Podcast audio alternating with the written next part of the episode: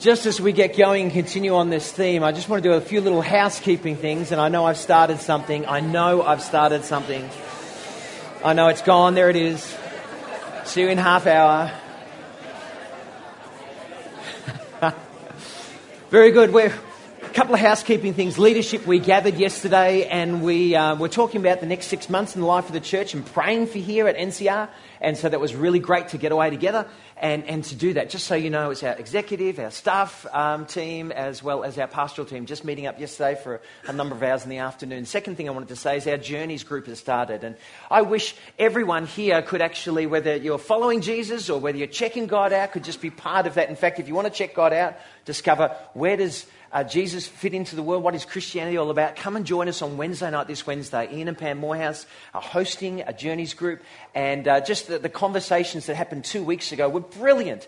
And uh, it's always uh, invigorating, insightful conversation about where does God fit into the big picture. And if you'd like to be part of that, then please do. I wish everyone could listen to the intelligence of the conversations and the openness of communication that happens in those places. So that's continuing on. This week is journeys as well. The next thing I want to say is, and I think we're up on the screen here, I think I'm all switched on here, is that if you want to follow anything that we do uh, as far as biblical content this morning, then why don't you just on an iOS device or if you have a Bible with you, you know, I've read a lot of literature and it strikes me that there is something deeply profound about the Bible that's like no other literature. In fact, one of the writers in the Bible says that it's kind of like a sword that cuts through the, the deepest part of your life, your marrow, your soul. In fact, if you want to inquire and discover for yourself, best place for you to go is for you to check out the places that we're exploring and picking as we walk through different passages of the Bible and unpack the theme today, because you will discover that God can speak to you directly because it's unlike any other literature that I've read on the face of this earth. Urgent attention. The next two weeks, we're going to be unpacking today urge surfing. Is it possible to surf our urges? And next week, Judy Wilkie is going to be with us. She's a local counsellor and she often comes at different stages and talks to different topics. And next week, she's going to be talking about what does it look like for someone who wants to follow God, or even if you're not following God and you, want to unhook from when attachments form, those urges have picked you up and you're surfing the wave and you cannot get off. And so that's what she's going to be talking about. So if you're here today, please come next week because it comes in a two part kind of package. And I think you'll be better for it in sort of seeing another end and another side and resolving the whole, if you like, to do with urgent attention and today, urge surfing. You know, there was a study that was done uh, I love these studies. 1,000 people in Dunedin. It's in Scotland, and they have travelled with people for 32 years, from birth all the way to 32 years, and they asked the question that often people ask is, what are the ingredients for success? And you know what they came back with? This is recently published, and it's in the last three, four years. They said the number one key thing, the key determinant for someone's success in life is self control. How about that? It makes sense, doesn't it? I mean, if you don't have control over yourself, you can't stick to studies. You can't hold down a job. You can't save money. You're living for, if you like, hand to mouth all the time. Self control. What about when that comes to spiritual control? What about that dimension? I wonder if it's possible to actually spiritually, so those urges and those desires within us that kind of don't align with God's, is it possible to actually have any control over those? In fact, it was Jesus who said, and we've been unpacking this idea of the skinny road, he said, Wide is the path that can lead to destruction in this life and into the age to come, and there are lots of people who walk down it. But narrow is the path that leads to life in this life and that leads to life in the age to come. And there are few people that actually follow it. I think what Jesus was trying to say was that there's all kinds of desires within us and whispers from outside of us that kind of want to drag us off narrow roads into walking wide ones. And so today I want to talk about what does it look like for us? For someone who wants to walk a skinny road and continue to kind of walk with Jesus, what does it look like for them not to step off the wide roads? And if you have, if you like, how do you get back on? And to do that, I want to actually go backwards before I go forwards. I want to tell you a story. It goes something like this. said that there was, the book of beginnings in the Bible says that there was uh, two people. Uh, in fact, the two Homo sapiens that Jesus, uh, that God chose to be his representatives, let's call them Adam and Eve, and he gave them a job to do. I want you to be my representatives and I want you to reflect me back into the world. And if you like, God created and He wanted those human beings to actually continue His creation work. He wanted them to bring order to the chaos around about. And He said, This is the job, I want you to do it. And they said, No. If you like, they said, God, we want to do what we want to do. We don't believe you, uh, we don't trust you, uh, we want to rule ourselves, we want to serve ourselves, we want to please ourselves, get out of our life. And it said, From that moment, the Bible records, that there was this, if you like, this latent darkness that was in the human heart. It kind of expanded and spread throughout all of God's good creation. If you like, God at this moment could have said, What do I want to do? Do I want to wipe my hands of it and push it away? But he said, No, I want to do some fixing of it. I mean, you read on in the passages that just push on a little bit from here, and, and from that first two representatives saying, God, we want to do things our way, it kind of released, if you like, a darkened heart into the wider sphere of creation. And you can read about two brothers killing one another because they were angry. And you can read about uh, lust and exploitation of women. And all of this darkness, if you like, was released into. The Bible has a word for it. It's a disease. It's called sin. And so God could have discarded, but he didn't. He made a promise to one person. He selected one man by the name of Abraham, and he said, I, I want you to be my representative. I'm going to make you into a, a, a huge multitude of people, and you'll bless the earth. In, in, what I want you to do is pick up my work of creating and bringing order out of chaos, and I want you and your people to do that.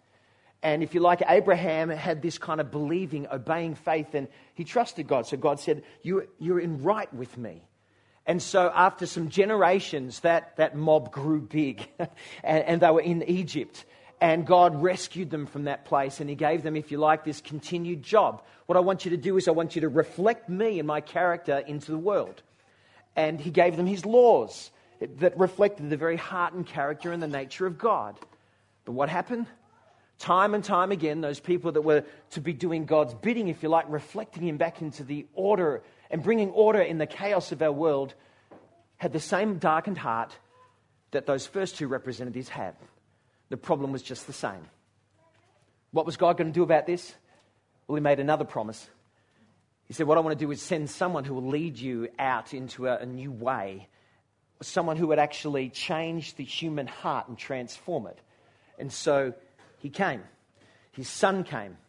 And, and He lived a life that was kind of fully under God, uh, his Father, and he reflected his Father's image perfectly back into the world, if you like. He was the one who would put order back into chaos and said he died on a cross.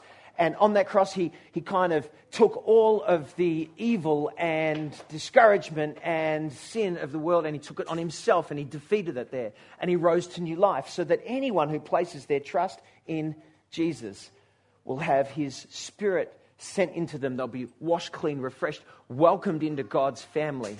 If you like, they'll become a new kind of people that will kind of reflect God back into the world. You see, Jesus didn't come to answer the question, How do I get to heaven when I die? Jesus came to answer this question What's a good God going to do with a broken, darkened world? You see, if you're here this morning and you follow Jesus and you're someone who says, I'm walking down that skinny path, you would understand and agree with me that you're the first person to put your hand up and to say, you know what? Part of the problem is with me. If I'm honest with myself and I look at the, the good desires I have, I also know that there's unwholesome desires as well. The problem is with me. In fact, those people with their hand up are the ones who are saying we are looking forward as recreated human beings and when God is going to come and recreate and put his total order back into the world in a new heavens and a new earth. That's what skinny road people walking with Jesus believe. Did you know that? In fact, if you're wondering if our heart's relatively good or otherwise, Jesus had some really insightful things to say he said this about the human heart. Yeah, there's good things in it, but at the same time, it's what comes out of a person that defiles them, makes them unclean, Jesus said. For it's from within, out of a person's heart, that evil thoughts come. Let me, let me just pause for a moment and do a, a check here. All right? I'm just going to do a, just a little group check here. So, sexual immorality, theft, murder, adultery. All right. So, is there anyone here this week that might have had any problems with uh, thinking lustful thoughts, thinking I could have that, and even on the road in the car, thinking if I could just get that person back, if no one could catch me, um, uh, then I would do it. And I, you've thought those thoughts. Hand up if you haven't thought any of anything come close to that.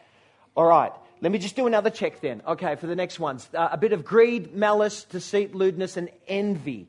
Has anyone here in the room not experienced any form of envy this week at all. You've looked at someone else and gone, I wish I could be like that. I wish I could look like that. I wish I could have that. As if no one's experienced any of that stuff, could you just put your hand up because I want to interview you up here this morning.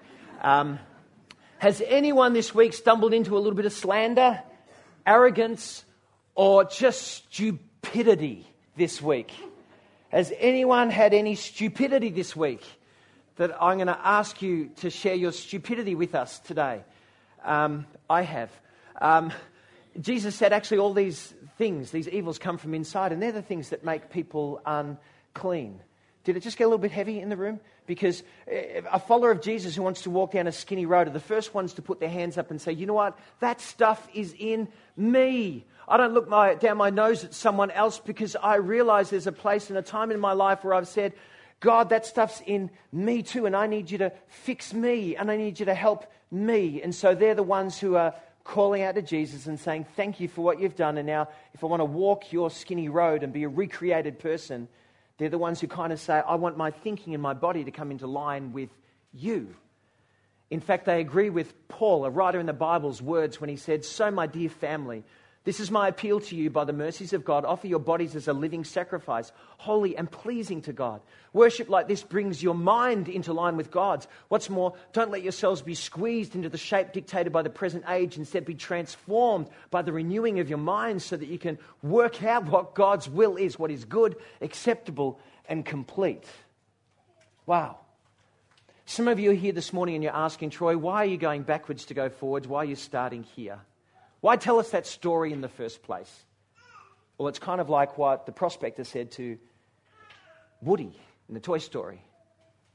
He said, You've forgotten who you are.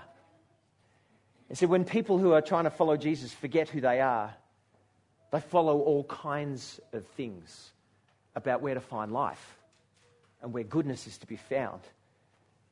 They look elsewhere.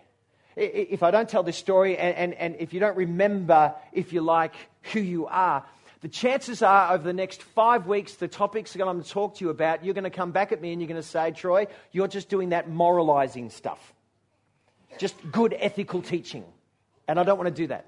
Uh, secondly, you'll probably say, there's God again just wanting to rob us of our fun. There he is just being restrictive in order to rob us of our fun. And in fact, if you like, it's just the opposite.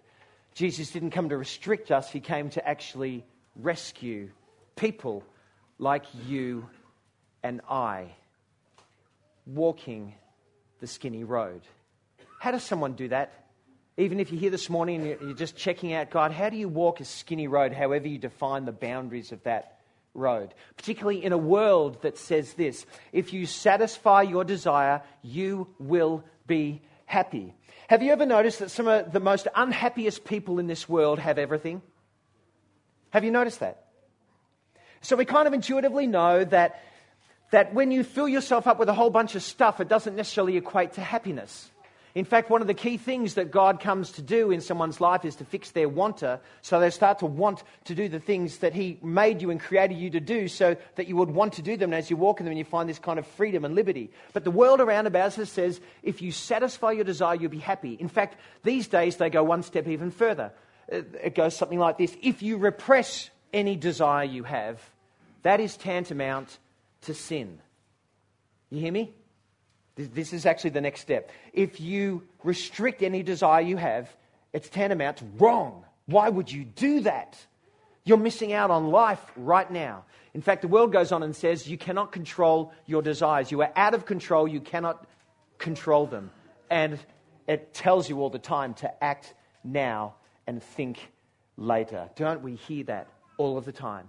And so, for a person who wants to follow down the skinny road with Jesus and hears the whispers from without and understands still the urges that are still there from within, but they've kind of been dealt with, how does someone begin to walk? Well, James, a half brother of Jesus, he actually talks about what desire is all about.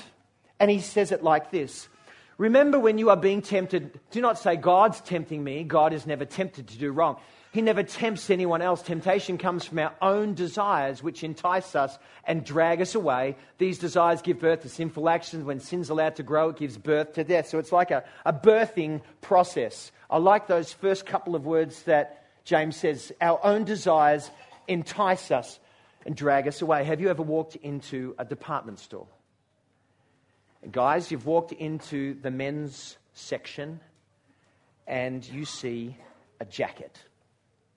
And you think to yourself, that is an amazing jacket. I think I might just try that on. And you know that no one's watching you, so you can, and you haven't even checked out the price tag, and you put it on yourself. And uh, your desires tell you, hey, that fits. That kind of feels a little good.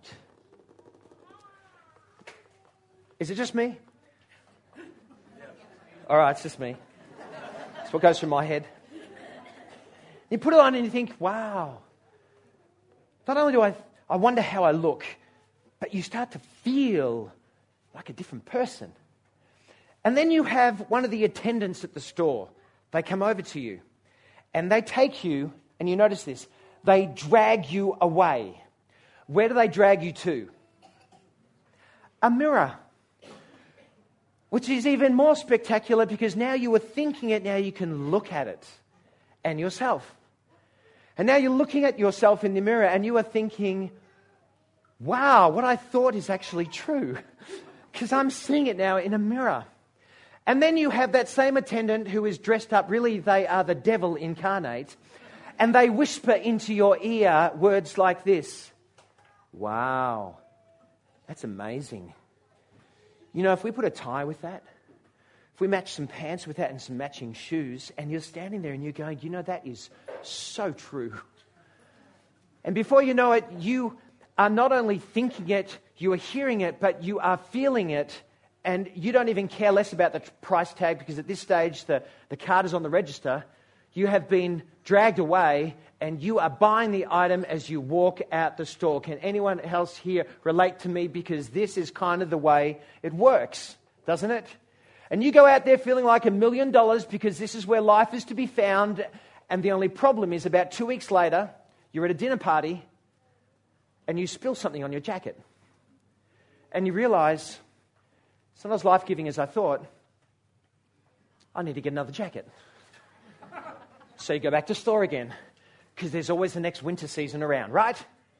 That's the way desire works. It shifts us from one place, takes us to another, and if you like it, moves us. We weren't even thinking of that, and now we are. James says this is how desire works, does it not? It works that way all the time. Skinny roads. If someone wants to walk down that road, what do they need to do? How do they tackle that? There's three things I want to bring to your attention. First one goes something like this. You see, if you want to walk down that skinny road, you need to have a bigger yes. You need to have a bigger yes. You need to know what you want to say yes to so when you're out there in the surf and the swell and the waves, that you know when one of them picks you up. It's easier to be able to, to dismiss some and let others go through to the keeper because you know that there's ones out there that you are looking for because you've already marked out the boundaries and said, that's where I want to walk. It's kind of like turning up to an auction and already having decided the price that you're going to bid to beforehand so the emotion doesn't drag you into it and you stick your hand up and you pay $100,000 more than what you ever anticipated doing just because it was in the moment. Jesus says something like this. He said, having a bigger yes looks like, but seek first God's kingdom and his rightness, and all of the other things will be given to you as well. People who are worrying about the world around about and what's going to happen and where food's going to come from, Jesus said, What I want you to do more than anything else is have a bigger yes. And that bigger yes looks like saying, Jesus, what's your way? How do I walk into it? What does your yes look like? How does this practically work? Two weeks ago, I was playing for a football team called the Marshall and Bald Eagles. I know I don't officially qualify, but my hairdresser cut off a little bit much. And, we were playing a game against Diamond Valley uh, over there in uh, Heidelberg. And, and I lined up on the half forward line, and there was a guy half back. And as I walked up next to him, and so this is an, uh, an age related thing, so it's kind of like the over Mm-hmm. And I qualified. And, and I remember standing next to him, and the first thing he did as I stood next to him was he bumped me. Man, bang, like this. I'm like, really? I thought this was schoolboy stuff. I, I, we're the bald eagles. We're not playing for sheep stations, and uh, you've just, oh my goodness. Every time I walked up near him, he would do the same thing again. Bang, like this. And I'm like, oh my goodness. What am I going to do? And so I'm thinking of these two things. What, what do I want to do? There's part of me that wants to clock this guy because he is just indiscriminately beating on me. So I walk backwards because I'm like, man, you're not going to just, and bang, like this. And I'm like, oh. And then I size him up. I think, you know what? I think I'm faster than you. And I think I'm stronger than you, but you've got a funny glint in your eye, which makes me think you might be a little bit loco. So I don't know what you're going to do. And so there's conversation going in, and so you start to think Christian thoughts, and you think, I know what I'm going to do is I'm going to wait for the perfect time when the ball is down below him, and I can line him up. and it's legal and it's fair. And I'm having this conversation in my head. And there's another part of me that goes, no, no, wait a second. Remember who you are. You're supposed to reflect God and His character into this world. After all, you're playing this football game because you enjoy playing football, and it's not about clocking the guy next to you. So, what are you going to do? So, I let the urge roll past, and I continued to play the game. And I didn't repay an eye for an eye and a tooth for a tooth. And I shook his hand afterwards and thought, it's hard walking skinny paths, is it not? See, people who want to walk skinny paths with Jesus, they have to have a bigger yes because it helps them to do this next thing. Practice saying a bigger no. Hands up here if you're really bad at saying no. We once knew a lady who the telemarketers knew her, and so I'm sure they would pass her telephone number around. Whenever you came home, she was talking to a telemarketer saying yes because she couldn't say no. In fact, it was so hard for her to say no that I'm sure that every time we came home, she was buying something new that she didn't need.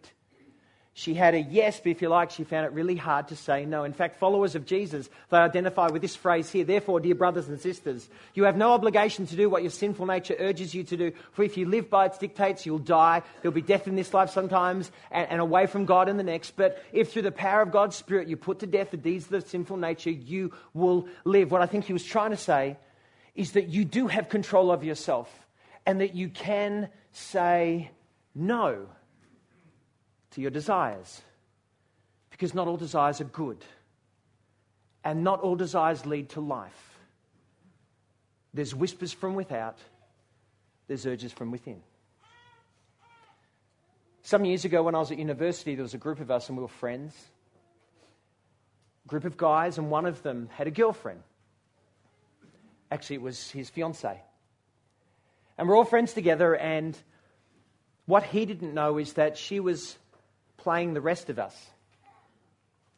Which would mean that when there was opportune time, there would be a nudge and a wink and a compliment and some flattery, and it felt good, and it was kind of one of those situations that it was a bit awkward, but at the same time, she was nice. And she was alluring. And so I remember a particular time when I was one of the bunnies, and she would batter her eyes, and she would say nice words, and it felt good. And I remember the times in which we would kind of like rendezvous at places, and you knew it was wrong, but it, you just, it was just to talk, of course, and it was just to confide in, and it was the occasional cuddle, the occasional compliment, and it felt like it was life. There was this other voice. I still remember the day that when we went shopping, there was just the three of us. And we went shopping, and he went off to find some other stuff for Christmas, and the two of us were kind of left to ourselves. And in one moment, in one secret space, there was one stolen kiss. And some of you here would just say, oh, pff, kisses, that's all. Pff, it's nothing. But it was. Because that shifted the whole groundwork of trust, you could rely on, friendship. She told a friend who told a friend who eventually it came out, and there was anger. And I tell you what, it can lead to death in this life because there was threats and it was messy.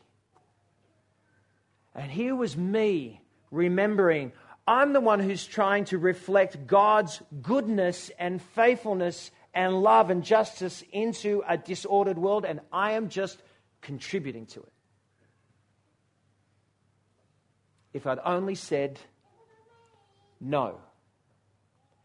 You see, the problem with desire that learned the hard way, it tells you all kinds of lies says all kinds of things. And the only way to deal with it at times is to look away, run away, cut it off, and kill it. And you can. If you like, I was in a place where I had to realize that I actually can't live that kind of life by myself. Friends, sometimes the most spiritual thing you can do is not to do what you want to do. Cut it off, kill it, walk away, run away to follow skinny paths. So that's where I find the words of the writer of the Bible about Jesus are profound. He says this of Jesus, our the high priest Jesus, under, who understands our weaknesses, for he faced all the same testings we do, and he did not sin. So let us come boldly to the throne of our gracious God. There we'll receive mercy. We'll find grace to help us when we need it the most. What he's trying to say is that the most dangerous place you can be in is someone who says, I'm in control. I don't have a problem. I've got it covered because I'm good for this.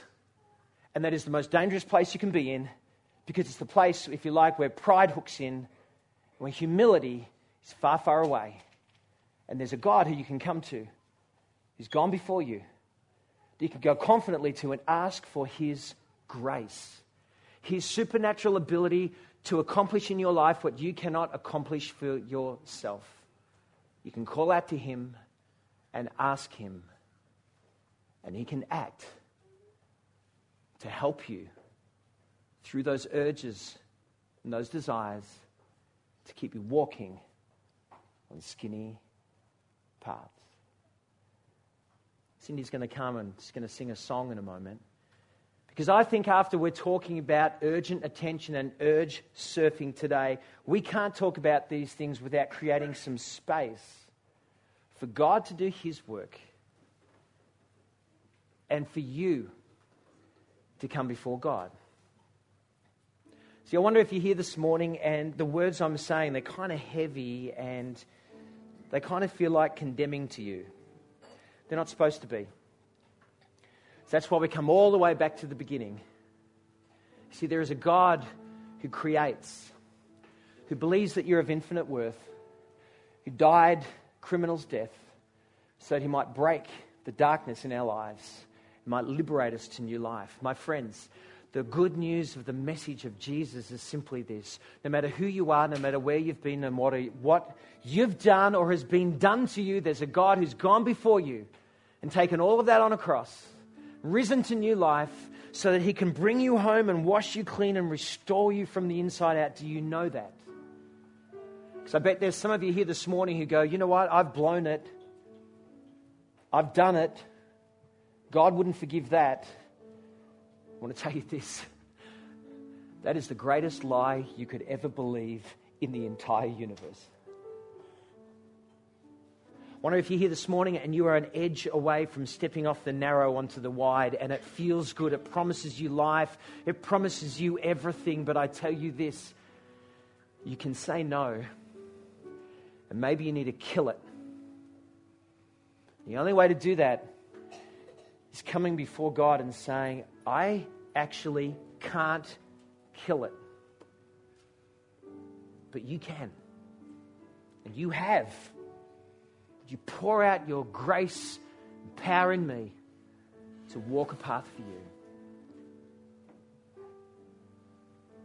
God's grace reaches into every fiber and fabric and every facet of our lives. It's powerful and it's freeing and it's good. If the Son of Man has come to set you free, you are free indeed. This morning, if you want to, want to, no one wants to get up out of their chair and make a public spectacle of themselves, but if you go, I need to. What I'm going to invite you to do is when Cindy's singing this worship song, which I invite you to just take in, to respond to in your own praise, or maybe to think about the things that you're hearing this morning. That if you want to say, I want to walk that skinny road, I want to recommit to doing that, then why don't you come? We've got a way of life around here at NCR. And if you don't even know what that is, it's just a response for you to come here and take one of these and say, I want to walk a skinny road. And you can take both of these things and walk back to your seat. And your simple prayer is, Jesus, I want to walk the skinny road. We're going to have some people praying over here. I'll be here with Bron. Yvonne's going to be over there. And if you would like to just receive prayer, then why don't you just come out to us quietly, slip out of your chair as we sing this song, as people take it in. And God speaks. Just pray for you. Refreshing, walking skinny roads, because God is wanting you to respond to Him today. So glad we're talking about urgent attention. So looking forward to next week. But what is God saying to you now? So, as the words come up, Cindy, as you lead, why don't you respond? Not because you have to, because you need to today.